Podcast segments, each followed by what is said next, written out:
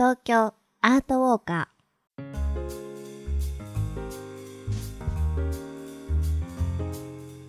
皆さんこんにちは。ナビゲーターの安原もゆるです。そしてお相手は？ーエマちゃんです。よろしくお願いいたします。この番組は街角アートの音声ガイドをコンセプトに366日の東京アート巡りの著者である安原もゆるさんがパブリックアートを解説しその魅力をお届けしていきます。早速ですが今回ガイドしてくださる街角アートは何でしょはい。今回は丸の内の中通りに展示されている丸の内ストリートギャラリーです。うはい最近ねこの丸の内ストリートギャラリー、うん。おしゃれ空間になってますよね。うんそうなんですよね。冬はイルミネーション秋はイチョウ通り、はい。まあちょっと春夏どうなってるかわかんないんですけど。でもなんかこうブランドショップとかが並んでてそうそう、ハイブランドが結構並んでるし、それこそカフェいっぱいありということですよね。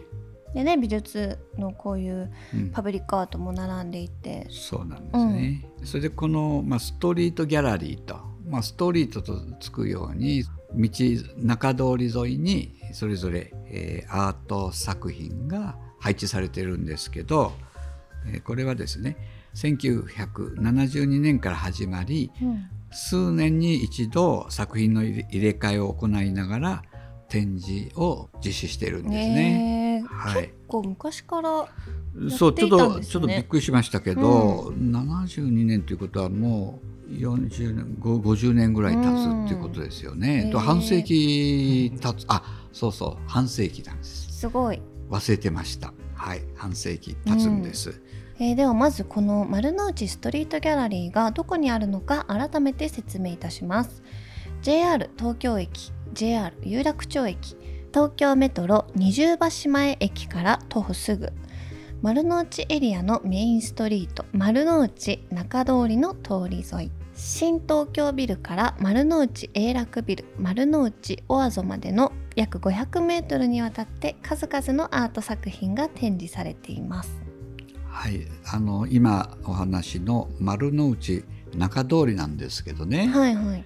あの以前はですねビジネス街一辺倒で、うんだから週末はすごいね寂しかったんですよ。そうなんですえね。えななんか面白みもないうん通りだったんですよ。うんうんえーそこでですねこの辺を三菱地所がうん大手町丸の内有楽町エリアの再開発に着手したんですね。ほそれであ2001年に世界で最もインタラクションが活発な街というコンセプトを立てたんですね。う。うん。結果現在はまあ街路樹が美しい通りになってますし、はい。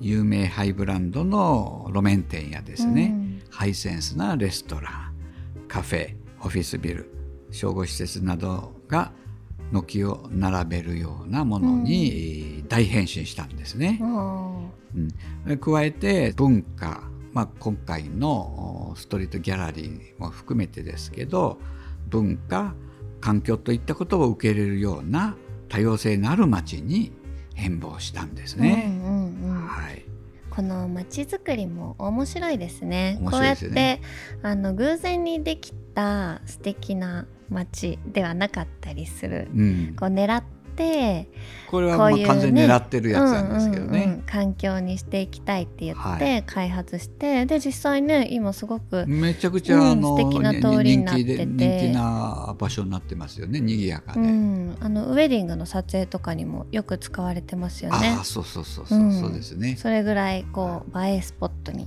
なっているわけですが、はい。えーさてこの街角アートについて詳しい解説をお願いできますでしょうか？はいこのギャラリーはですねストリートギャラリーは先ほど言いましたように三菱地所株式会社とですね箱根にありますよね。公益財団法人彫刻の森芸術文化財団はい、があの芸術性豊かなまちづくりを目指して1972年から丸の内中通りを中心に近代彫刻や世界で活躍する現代アーティストの作品を展示するプロジェクトなんですうね。んはい、三菱地所と彫刻の森そうそれのコラボ。芸術文化財団のコラボ。ええうん。どういうことかというと三菱地所は文字通り辞書場所はい。の提供うん。それから彫刻の森は彫刻作品うん。を提供するとうん。うん。いうことになるので、うん。配置されている作品は基本的に全部彫刻の森美術館の作品なんですね。そうなんですね。はいそれで昨年2022年に50周年を迎えるにあたってはい。4年ぶりなんですけどね、うん。新作の設置や一部作品の入れ替えなどがね行われました。うん。うん。はいはい。今まではですね三菱1号館側の展示を除いて、はい。えー13作品は全て日本人アーティストうのん。作品だったんですうん。ね。えーところが今回の入れ替えで海外のアーティストも加わっていますね。はい。はい。はい、15作品あるので、はい。まあ、一つ一つっていう紹介していくのも時間がないので、どうどういうことかっていうことだけちょっと紹介しますね。はい。お願いいたします。あの新作新作うん、新作まあ現代作家による新作がえー今回5点あります。うん。それから継続作品はあ2点あります。はい。はい。三沢あ敦彦さんの、はいおあの熊の彫刻ですね。それとお草間彌生さんの我はあかぼちゃと。うん。この2点はまあ継続作品なんですね。うん。うん。まあそれ以外はあかなりの数こう入れ替わっているとえーいうことになります。うん。じゃあちょっと今までねこの通りを撮ってた人うんは見慣れた作品がなくなって、うんまた新たなねおなんか面白い作品があるなというふうになると思います。ねよ4年前なのうでね、んその前はうん。あのなかなか新鮮な感じだと思いますよ。うんうんうん。4年間で私意外と長く展示するんだなって思いました。この入れ替えが、ね、ああるあのーさあのーコンセプトなわけじゃないですか、まあ多分その実 実務的には結構作品でかいし、うんそ入れ替え大変なんじゃないかなと。設置とかね。うんそうそうそう。うんうんうんうんえーではせっかく現地に行って生で見るならぜひここを見てほしいという注目ポイントはありますか？はい、えーまあ、先ほど新作がありますということをお話しさせていただいたのではい。そこを中心にね、えー見てもらうのもありかなとうん。思います。はい。その中からあの2つほどご紹介したいと思うんですけど、はい。お1つ目は中谷美智子さんのちょっと長いタイトルなんですけどうん「小さな魚を大事そうに運ぶ女の子と金ピカの空を飛ぶ青い鳥」と。はい。いうのがタイトルなんですね。うん。でこの作品、まあ、あのタイトル長いって面白いっていうのもあるんですけど制作が面白いのはうん。粘土で作った原型を石膏で形取りますよね。はい。その時にへこみが入れ替わることに注目してですね、うんうんモチーフのお凹凸デコボコが逆転したレリーフ作品をうん。数多く手掛けているんですね。うんうんうんえー今回の作品もそうだと思うんですけど、ほはい、なかなか発想が面白いうかうなとん。思います。うん。あともう一つは縄浩平さんはい。のトランスダブルヤナミラーというミラー鏡というのが一つのタイトルになってます。うんで縄浩平さんはまあいろいろなところで、えーパブリックアート街角アートを発表してますけど、うん。えー今回展示の作品はアルミの無垢材を機械で掘り出している作品なんですね。はい。だからあの素材がアルミなので、うん。まあ、中通り含めてですけど街の風景がキラキラと映り込んでストリートギャラリーの中でもね一段と目を引くうん作品になっています。へえ素敵。えーぜひ見ていただければなというふうに思います。うん。なかなか個性的なこう街にあるとびっくりするような 造形のものが多くて。ええ。やっぱりそこら辺の意外性というか、うんうん。おやっとうん。思ってもらえるのも一つのあのな仕掛けなんじゃないかなっねちょっていう気がします。と今まで紹介したパブリックアートとうん、ね、一味違う。より癖のうん、強いパッと目を引くようなデザインのものが多か多いかもしれないですね。そう。だから、まあ、今までさっと通り過ぎてたものがうん、目に留まるんじゃないかなと。はい、いうので、えーぜひ見ていただきたいなと思います。はい。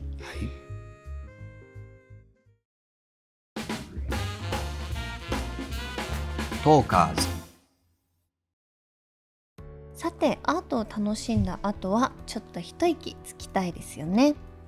はい先ほどのコンセプトにありますように中通りではそれこそうんおしゃれなところがね目白押しですよそうですね。ね。はい、うん、ではアート巡りには欠かせない付近の休憩スポットをお互いに紹介し合いましょう。モエルさんのおすすめは？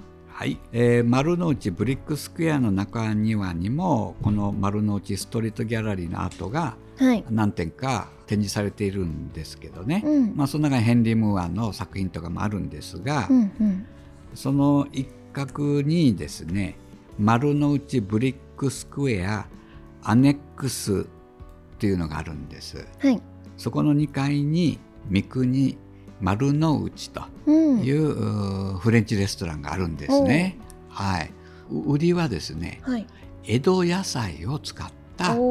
あの料理なんです。もう健康的に。にもいいですし、うんそうか江戸江戸ね東京にもやっぱりそれぞれうん。ねいい野菜があるという、ん。江戸野菜をつ使った、うん。まあ、コースですけおどお。そういうのがあります本当に美味しいですよね。美味しいです美味しい、さんはうん。、その辺が私のおすすめなんです、うんうん。はい。この丸の内ブリックスクエアすごい東京のど真ん中にあると思えないなんかこう風通しの良さというかそうなんですよ、ねあので森の中みたいな、でグリーンタワーみたいにうん。柱を全部緑でね、ああのう植わったようなものがあったりするのとうんうんあのえエシレバターが売ってるお店もありますよね。そう。うん、私はそこおすすめですね。いつもね行列してるけどね。うん、ん。あのエシレフランスのね。フフランスのやっぱパンが美味しいのは、バターが美味しいからって言われてますからね。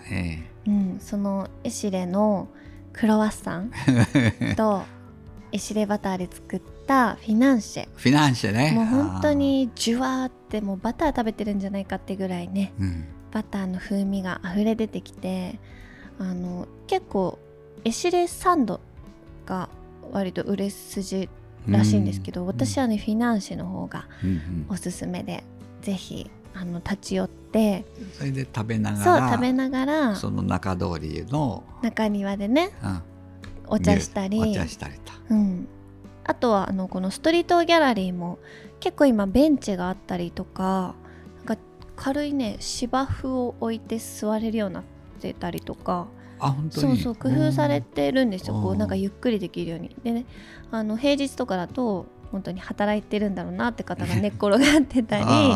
そうそうお昼休みの休憩とか、ね、憩いの場になってるのでね、そういうちょっと買ってちょっとうん。出かけて座るとか、そういうのいいかもしれないです。まさに狙い通りの、うん。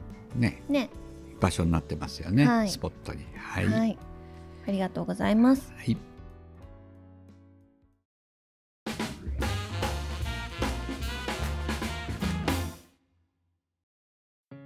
というわけでそろそろお時間です。はい、モエルさん。はい。いかがでしたか？はい、このストリートですね、うん、まあ、天気の良い日でも雨の日でもうん。何度でも訪れたくなるんじゃないかなと思います。うん、まあ、あとはあのせっかくうん。丸の内来たんであればですね、中通りと並行して通っているうん、大名工事はい、に面している先ほどちらっとお話し出しましたけど丸の内オアゾっていう、まあ、複合ビルがあると思うんですけどそこのお1階のおロビーにえー設置されているかのピカソのですね、はい、巨大な複製美術陶板画ゲルニカというのもねぜひ見てほしいなと思います。ゲルニカあるんですね。皆さんね、うん。ご存知ないと思うなんとあのね、うん。ゲルニカがうん、あるんですよ。ゲルニカが丸の内で見れると。そうなんですよ。あまあ、もちろんこれはもともと彫刻の森美術館にあったやつなんですけどね、はいはいはい、そのピカソ館にあったやつなんです。はい、意外とこのオフィス街があのアートストリートになってるとよくよく見るとね要所要所に、うん、そのアート作品があると。いうのに気づいていただけるんじゃないかなと思います。いいすね、無機質な街がこんな風に豊かになって、うん、アートのおかげでパブリックアートの偉大な力ですね。そうですそうです。はい。番組では質問やご要望をお待ちしています。私の街のこのアートが気になるとか、この街を取り上げてなど番組概要欄のフォームからまたは「ハッシュタグ東京アートウォーカー」でツイートしてください。私のエマちゃんアカウントにご感想ご要望をお寄せいただいても結構です。この番組で取り上げたアートは本日の丸の内ストリートギャラリーも含めて私の著書366日の東京アート巡りでも詳しく紹介しておりますのでぜひ番組と一緒にお楽しみくださ、い、次週またお会いしましょう。さようなら。